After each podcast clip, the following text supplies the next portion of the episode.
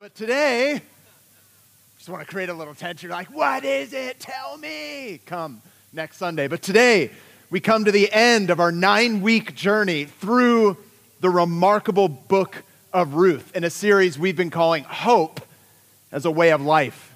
And along the way, we have been exploring how Christian hope brings change to many areas of our lives today. And this morning, as we come to a close and we read the final paragraph of this book, we want to ask the question how does Christian hope bring a change to my perspective?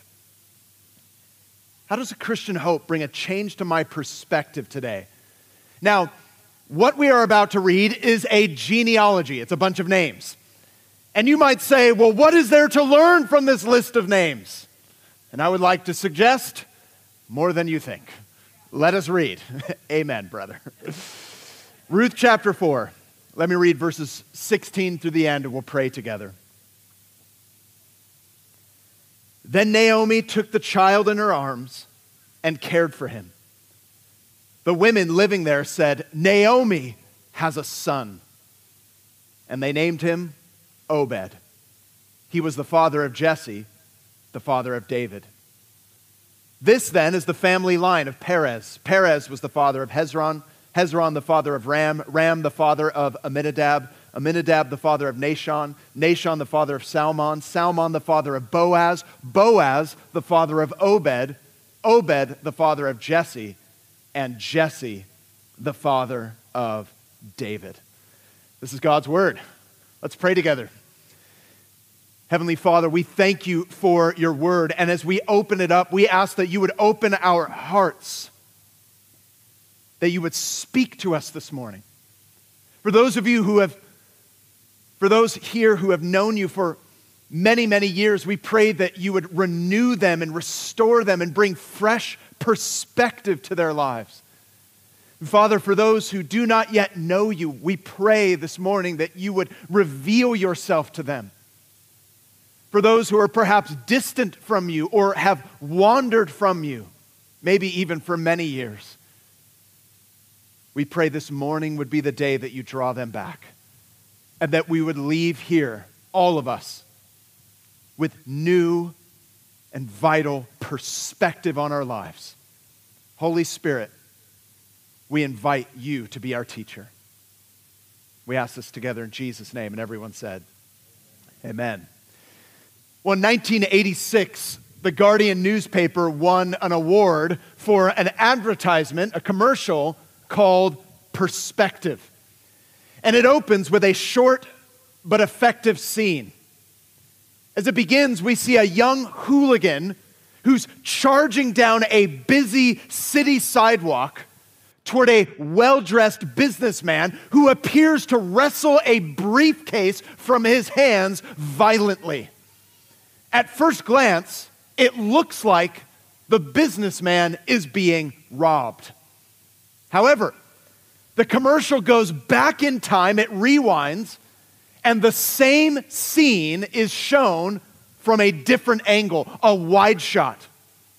And when it does, we see that the young hooligan who ran towards the businessman is not actually trying to steal the briefcase. He's actually pulling the businessman away from the falling bricks of a construction site above. With a narrow perspective, the businessman looks like he's being robbed. But with a wide shot, we learn that he's actually being rescued. To understand this, we need the bigger picture. To understand this, we need perspective. And friends, in many ways, it's the same with the story of the two widows that we've been learning about these last nine weeks in the book of Ruth. When it begins, it's a story of a widowed mother whose name is Naomi and her widowed daughter in law whose name is Ruth. And when the story opened, we see this older widow, Naomi. She's bereaved. She's left poor, destitute, and ashamed. And at the beginning of the story, with her limited perspective in the moment, she accuses God of being her enemy. She accuses God of being against her. But as the story goes on, God used Ruth, her daughter in law, to bring incredible transformation. And here in chapter four, with the genealogy at the very end, we are given the wide shot. We are given the bigger picture. This woman who thought that she had nothing, she's gone from being empty to being full. She's gone from disgrace to honor. She has gone from ruin to restoration. And like the first scene in the advertisement, Naomi was only looking at God and her life with a limited perspective. But here the camera goes wide, and we learn that God was not robbing her life, God was actually restoring her life. So, friends, I want to ask this what about you? Where is it? And be honest this morning. I know as we gather here in a parking lot, or for those of you joining us online with like your kids terrorizing your home, you're like, kids, we're trying to worship the Lord here. I get it, I have children. But I want us to be as present as we possibly can and be honest before God. Where do we need perspective in our life? Are you looking at your life and you believe that God's neglected you? Maybe not entirely, but maybe in a certain area. Maybe it's your marriage. You're like, man, I just feel like God's bailed on me. Maybe it's in your finances. Maybe it's with your children. Maybe it's with your health. Maybe it's with your circumstances. Where is it in your life that you look at your situation and maybe you believe God's abandoned you in particular situations or even in relationships? I ask that question because much of our discouragement our despair, or even our disinterest actually comes because we're not seeing things rightly. In fact, the Bible tells us that this is precisely what sin does. Sin is anything in attitude and in action which is against God, and it distorts our view of God and it distorts our view of ourselves. What we need is perspective.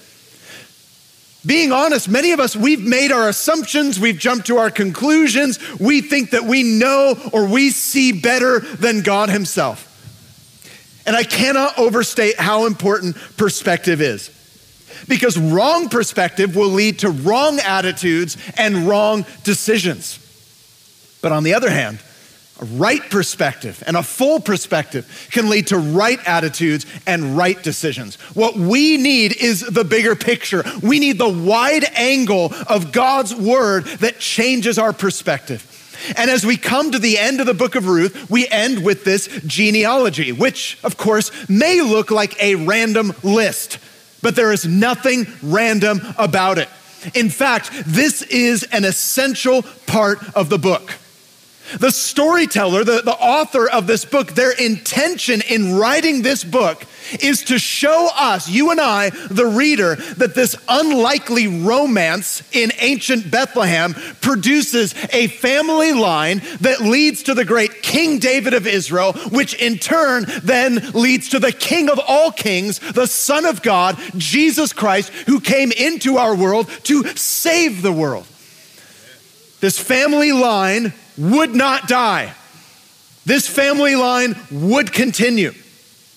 And that's important because it resolves the story of Naomi and Ruth. But there's another reason why it's important because it shows that God's promise to the whole world to bring a Savior was not going to come to an end. It was going to be fulfilled. And the line through which the Savior would come would be through this woman, Ruth. And that is why, when you turn to the New Testament book of Matthew, guess whose name is in another long list of names? Another, what appears might be a boring genealogy, actually tells a whole story. And in the genealogy of the birth of Jesus, you find a woman's name, and her name is what? It's Ruth. It's a part of this bigger story. And I want us to see this morning that this short story of redemption is actually a signpost pointing towards the bigger story of our redemption in Jesus Christ. So, what perspective changes in this story that can bring perspective to our own story? Well, as I've been reflecting this week, I see three deeply personal and very important areas where I think we need perspective. I think the gospel gives us a new perspective on our failings, on our sufferings, and on our blessings. So, first, we need to learn as we come to the end of this book that the gospel, the good news of God through Jesus Christ, gives us a new perspective on our failings. See, this woman, Naomi, she was what we could call a backslider. She was raised among God's people. She was an Israelite. She was raised in Israel. She knew God's law. She knew that her and her family were meant to stay in the land of Israel. Yet, as the story opens, we learned that her and her husband, they left her home. They departed from what God wanted for their lives and they went and they resided in the land of their historic enemy, Moab, a land of pagan child sacrifice and anti God state of mind. They went to dwell there. She had turned away from God. She had turned and she had left her people. And when she would come back to Israel, she would see the difficulty that lied ahead of her. She would wonder whether or not she would be reinstated. She would wonder whether or not she would be restored. But, friends, here's what I want us to see. And maybe many of you are familiar with this. Maybe some of you are like Naomi. Maybe you were raised even with, with a general knowledge of God, and yet you've turned away from this. For some of you, might even be your first season back in church. You're like, yeah, yeah, yeah, I know, but this seems so distant. I've turned away from that and I recognize that. But now what? What do I do? Maybe you feel like, like damaged goods. Maybe you're just overwhelmed and burdened by an awareness of your failure. You're like, yes, Pastor Man, I get it. I understand, but I don't know what to do with it. But friends, here's the good news. Though Naomi did do wrong, and though we have all done wrong, there is still a way back for us all. Because the gospel says you are not accepted on the basis of what you have done or on the basis of what you have failed to do. Now, where do we get that from the genealogy? Great question. Look at this list. Who's included in this line? Who is included in this list? There's more lessons than names. It's incredible. It includes the poor. This list includes the broken. This list includes the outsider, the foreigner. This list includes what some might call the damaged goods. Why? Well, first, because that's what happened in history. These were the, the people that were a part of this family line. But there's a deeper reason. These are the types of people that God has come to save and to include in his family. Sinners who are saved, failures who are forgiven, backsliders who are brought in.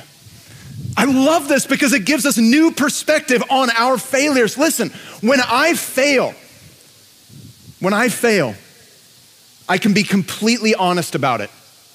But I'm also not crushed by it because I have a Redeemer who forgives me and accepts me. It's because the cross of Jesus Christ. It's not as though God says, "Oh, sin doesn't matter anymore. Our failings, uh, uh, you know, don't matter anymore." Of course not. They absolutely matter. But Jesus paid for them all. And so when I wrestle with my own failure, and believe me, I do. My wife can attest that. When I fail, I just want to beat myself up. But when I'm doing that in the moment, what I'm forgetting, and if for those of you who are like me, when you fail, you're just like, okay, God, I'm to come to you in a little bit, but first I've got to beat myself up. I've got to somehow like earn it through my own penance, and then I'll come to you. For those of you who, like me, are in that moment, you need to remember that the cross tells us that our sin is paid in full. We could never pay for our sin, it's already been paid for. So when I fail, I can be honest about it, but I'm also not crushed by it because Jesus has paid for my sin in full. I think this is important because when you fail, here's a question What's the story that you tell yourself? So you've, you've sinned, you've made a mistake in your relationships, your, your, your, your workplace, your marriage with, with your friends. When you fail, what is the story that you tell yourself? See, without the gospel, your perspective is limited to your own effort. With the narrow angle shot, we act as if our acceptance is based on how well we live up to the standards. And when we don't live up to those standards, we live with that burden of failure, always trying to earn.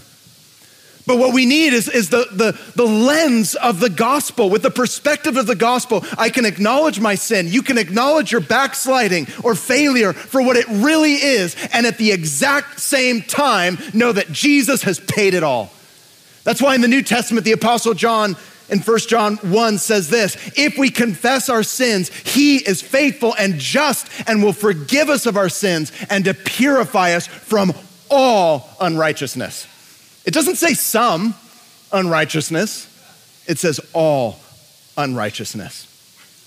The gospel puts your identity in the bigger story of God's love and grace. So that whether you fail or you succeed, you are a child of God. If you need correction, it is as a child of God. When you need encouragement, it is as a child of God.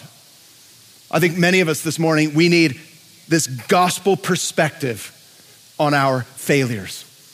But it goes even further than that.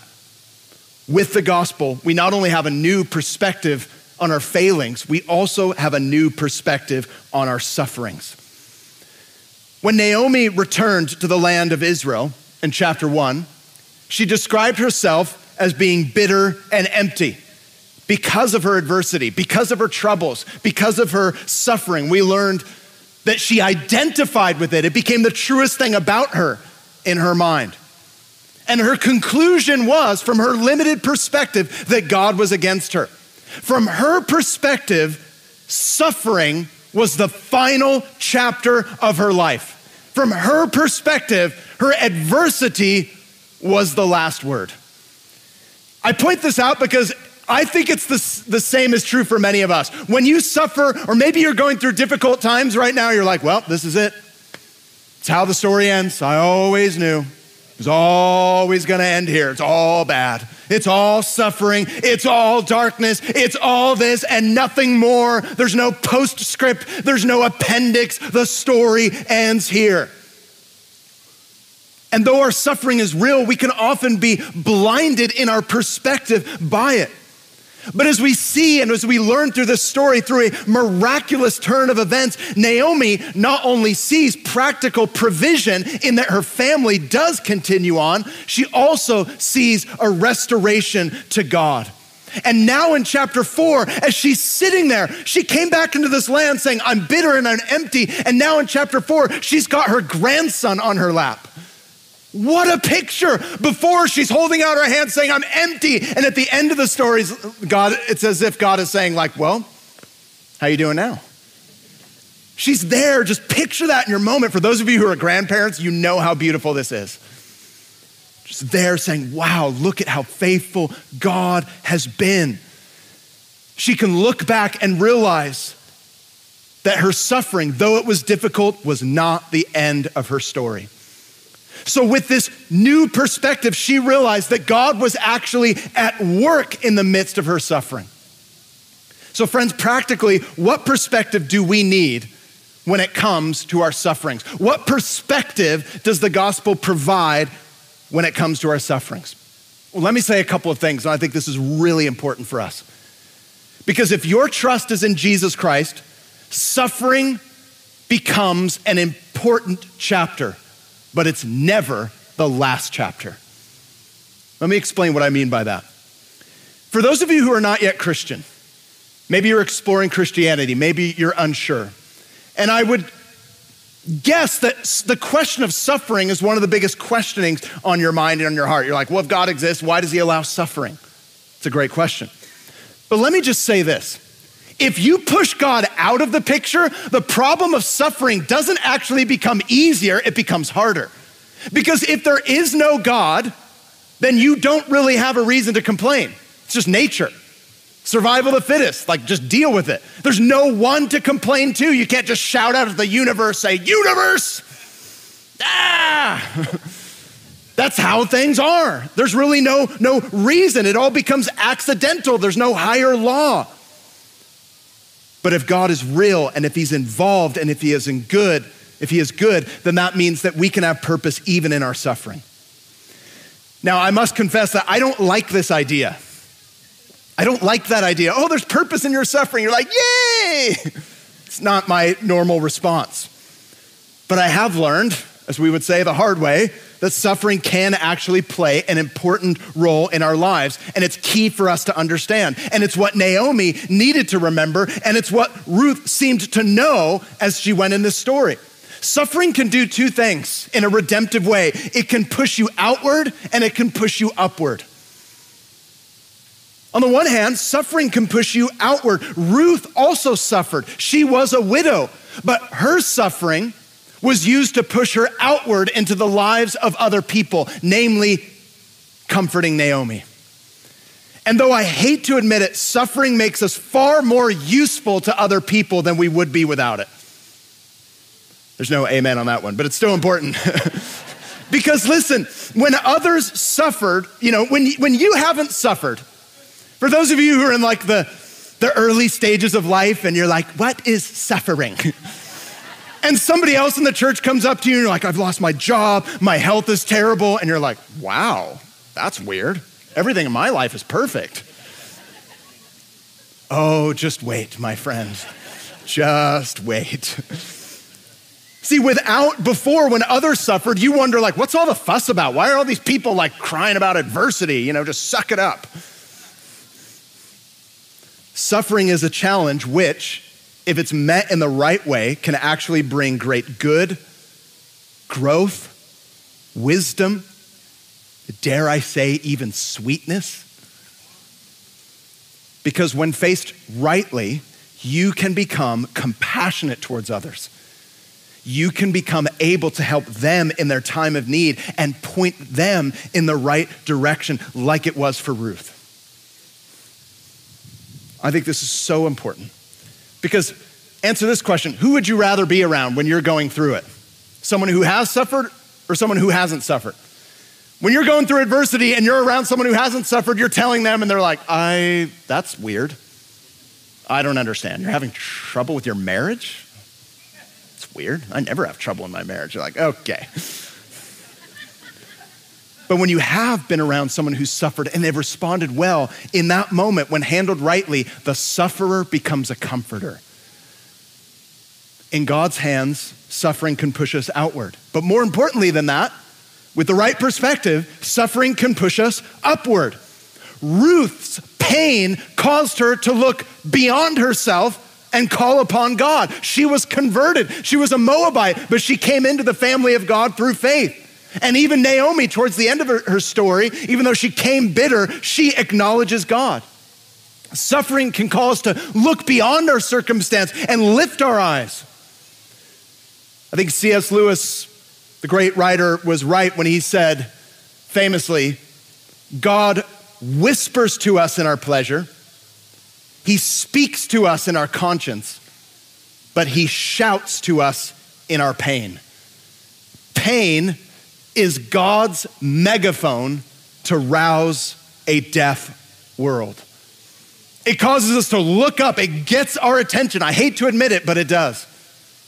Or the apostle Paul says it wonderfully in 2 Corinthians chapter 1. Praise be to the God and Father of our Lord Jesus Christ, the Father of compassion and the God of all comfort, who comforts us in all our troubles, so that we can comfort those in any trouble with the comfort we ourselves receive from God. Church, I say this to you as I say it to myself. Do not waste your suffering. Do not waste your adversity. Allow it, as hard as it may be, to help you look above yourself to God. Allow it to push you outward into the lives of others, to be a comforter to those who are in need. Because we remember at the very center of the Bible story is God's Son who comes into our world. And when he did, he did not go around suffering, he went through suffering. He went through the cross to bring us forgiveness. So remember this morning, for the believer, suffering with the perspective of the gospel, Suffering becomes an important chapter, but it is never the last chapter. How would Naomi think if she went forward in time and saw what God would do in her life and through her life? This genealogy is a testament to the fact that her suffering and her adversity, no matter how great, would never be the last chapter. Friends, we need that eternal perspective. What if we could fast forward? When you get to heaven and you breathe your last and you stand before the presence of God, you're never gonna look back and say, Oh, I prayed too much. That's never gonna happen. You're never going to stand in the presence of God and just be like, oh, I served the church too much. Especially when they needed kids volunteers when they were moving inside. Just Oh, I was too generous, Lord. Now that I'm in heaven with an eternal perspective and I look back to what really matters, oh, I was too generous with my money. Are you kidding me? That's never gonna happen. We should write a book, Things You'll Never Say When You Get to Heaven. That'd be a good one. Where do we need this eternal perspective now? Because I often, like Naomi, I get clouded in my vision and I just assume, oh, God, it all ends here. This doesn't matter. This absolutely can't matter. I need eternal perspective. I need to remember that even though God might lead us to sorrow, it's always through sorrow. It never ends there. And the good news is the life of Jesus doesn't end with the cross, it continues with an empty tomb. He is risen and he gives us life, and we learn to rely on him for the strength and the power and the perspective that we need. And we go through those cycles of desperation and deliverance, desperation and deliverance. Over and over again, each time learning to rely upon him and gain fresh perspective into our sufferings because knowing how the story ends changes the way that you experience the journey. And God's given us the Bible, He's given us the book of Revelation. We know how the story ends. Jesus wins. That's the news that we need to know in our hearts. And that even leads, thirdly, to a new perspective on our blessings. It's not only on our failings and our sufferings, we're given new perspective on our blessings. Here's why that's important, and here's what I mean. The narrator of the story wants us to know that the birth of this son to Ruth and Boaz is the work of God. Now, what does this teach us? There's two simple but very, very important perspective shifts that this teaches us regarding our blessings. The first is this I must recognize that every blessing I have, every blessing you have, comes from God. See, oftentimes we assume that every great blessing is a result of our good behavior. So finances are up, marriage is going well, you're like, oh, well, everything's going great for me. I think it's because I'm awesome. I'm actually killing it, like in the Christian life. So surely that's why I'm blessed. And then you look at others and you're like, well, you're suffering. Well, you're kind of not awesome. I mean, I'm just assuming. See, then you're looking at blessings without the perspective of the gospel. The idea that every good thing in your life is a result of every good deed in your life, and that is certainly not always the case. That is certainly not always the case, but many of us live as if it were so, especially not when it comes to the greatest blessings of all. In fact, our greatest good could never be earned. Notice here at the end of the story, the focus is not on the merit of the family it's on the goodness of God. They don't say, Naomi, yes, get it, girl, you did it. They acknowledge that this blessing came from the very hand of God. Even when I walk in God's ways and experience the natural blessings that can flow from obedience, it's ultimately not based on my merit, it's based on grace. But what's it for? That leads to the second perspective shift. The first is I need to know that all my blessings come from God. It keeps me from arrogance, it keeps me from pride, it keeps me humble and grateful. But the second perspective shift is this all of my blessings, all the blessings that you have right now, they have a purpose beyond themselves. And I love this because the name Obed, where the story ends, they have this child and they give the child the name, and the name is Obed. What does Obed mean? The name Obed means servant. Even this incredible gift of a son is meant to serve a greater purpose. Even the gift of the son, Obed, is not for the sole purpose of Naomi's joy only. It's not only for the joy of Ruth and Boaz, but for the joy and the blessings of the world, because he would continue the family line that leads to Jesus, who is the servant redeemer. And Jesus Christ, when he came, he used all that he had for the good of others, for our good. And we are called to follow in his footsteps. And I would even go so far as to say this the greatest way you can enjoy your blessings is by sharing them with others. I say this because many of us are more concerned with receiving a blessing than becoming a blessing. Like, Lord, I just want the finances so I'm not stressed out anymore. Rather, God, would you bless me so that I can be a blessing? God bless me with strength and perspective so that I could be a blessing to other people. We need a perspective shift. And when you understand the gospel, you view all the blessings in your life with the right perspective. They're no longer idols because we recognize that no material or relational blessing in this life can ever replace the greatest blessing of knowing God. So, is this your perspective? Are you looking for God to fit into your story? Or are you understanding that you need to see your life as fitting into the greater story of God? So, are you single? You need to see today that your singleness is in light of the kingdom of God. The ultimate event in your life is neither remaining single nor getting married. It's about serving the kingdom of God with the time that you have. That's how you can look at your singleness in the kingdom of God. In fact, Paul the Apostle was single and he said, Look, yes, families are great, but I want to show the world that, that, that I can continue my own family through conversion by preaching the gospel and seeing my spiritual family grow. That's amazing. For those of you who are married, you're like, well, what about us? Well, the ultimate turning point for you in your life was not the day you got married. I know that doesn't sound totally romantic. The ultimate redemptive day in your life is the day you met Jesus, just to give you a little perspective there. But now your marriage, which is a beautiful thing, can serve that bigger story. Your marriage is about your holiness, it's about your transformation. We're also told that marriage is a picture of the relationship that God has with his people. And that's what gives you the fuel and the right perspective you need to move forward in your marriage. It's a, about a bigger story. Your singleness is about a bigger story. Your marriage is about a bigger story. Do you have children? Children were not given to you by God if you have them for your own identity. They are a gift from God, meaning we are to be good stewards of them, point them in the direction of Jesus to their ultimate purpose, which is not finding their identity in us as parents, but in Jesus Christ who loves them. My greatest desire for my kids is that they would reach out beyond me to the God who alone can save them.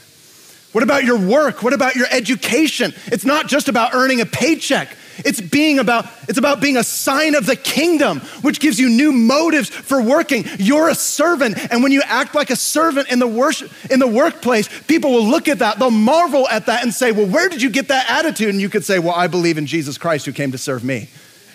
We need perspective. So are you living your life without perspective?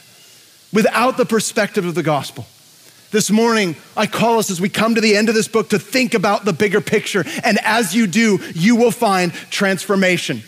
And as we respond now and we enter into a time of prayer and worship and communion, I invite you, friend, to put your failings into perspective by remembering that Jesus Christ died on a cross for your sins, all of them, and he has accepted you. Your success didn't earn it, and your failure can never take it away. You are accepted by grace. This morning, if you're burdened by your failings, trust in Christ. If you're burdened by your sufferings, put your sufferings into perspective by remembering Christ's suffering on your behalf and how they had an ultimate purpose. Knowing this morning that you may be burdened, but you will be carried through all the way to the end. And this morning, put your blessings into perspective by remembering that every good gift comes from Jesus Christ and it's the result of his grace. So if you feel blessed this morning, that's amazing. May you do so free from pride or from fear. And what we do now is what we do every Sunday. What I'd hope that we do every time we encounter the Word of God, we respond in worship to the one who brings this about. And as we do, here's my final question as we end this story. It's a question to you, but it's also a question I would put to Naomi. How would you worship now if you knew your redemption was already on its way. Because every prayer in the book of Ruth gets answered by the end. It may not have been in the way that they thought, and our prayers may not get answered in the way that we might originally imagine, but God will accomplish His purpose. He will bring you to the end. So, friends, this morning, as we enter into worship right now, may it be a joyous time of declaration. How would we worship right now if we truly knew and believed that our redemption was already on its way, that God is already at work, even when we don't see it? Amen? If you're not yet a Christian, put your trust and your faith in Jesus Christ today. Today, repent of your sins, trust in Him as your Savior, and say, I want to know I'm forgiven. I want to know I'm accepted. Believe upon Him today. And, church, let's worship together, knowing that He is at work. Amen. Let's pray together. Heavenly Father, we thank you that you are at work and you will continue to work until you bring about to fullness and completeness the work that you have planned. And we pray this morning for anyone who has somehow or some way lost perspective, that you would give them that wide shot of the gospel right now. For those who are struggling in their singleness, their marriages, their parenting, their workplace, their school, may your Holy Spirit come and bring needed perspective. God, I pray for those who have walked away from you. Like Naomi, would you bring them back today? May your Holy Spirit speak to their hearts right now, saying, Come back. The way is open for you. You don't have to fear being ashamed. You don't have to fear being rejected. The cross has covered all of your sin. Come back. For those who have not yet accepted you, I pray that right now they would.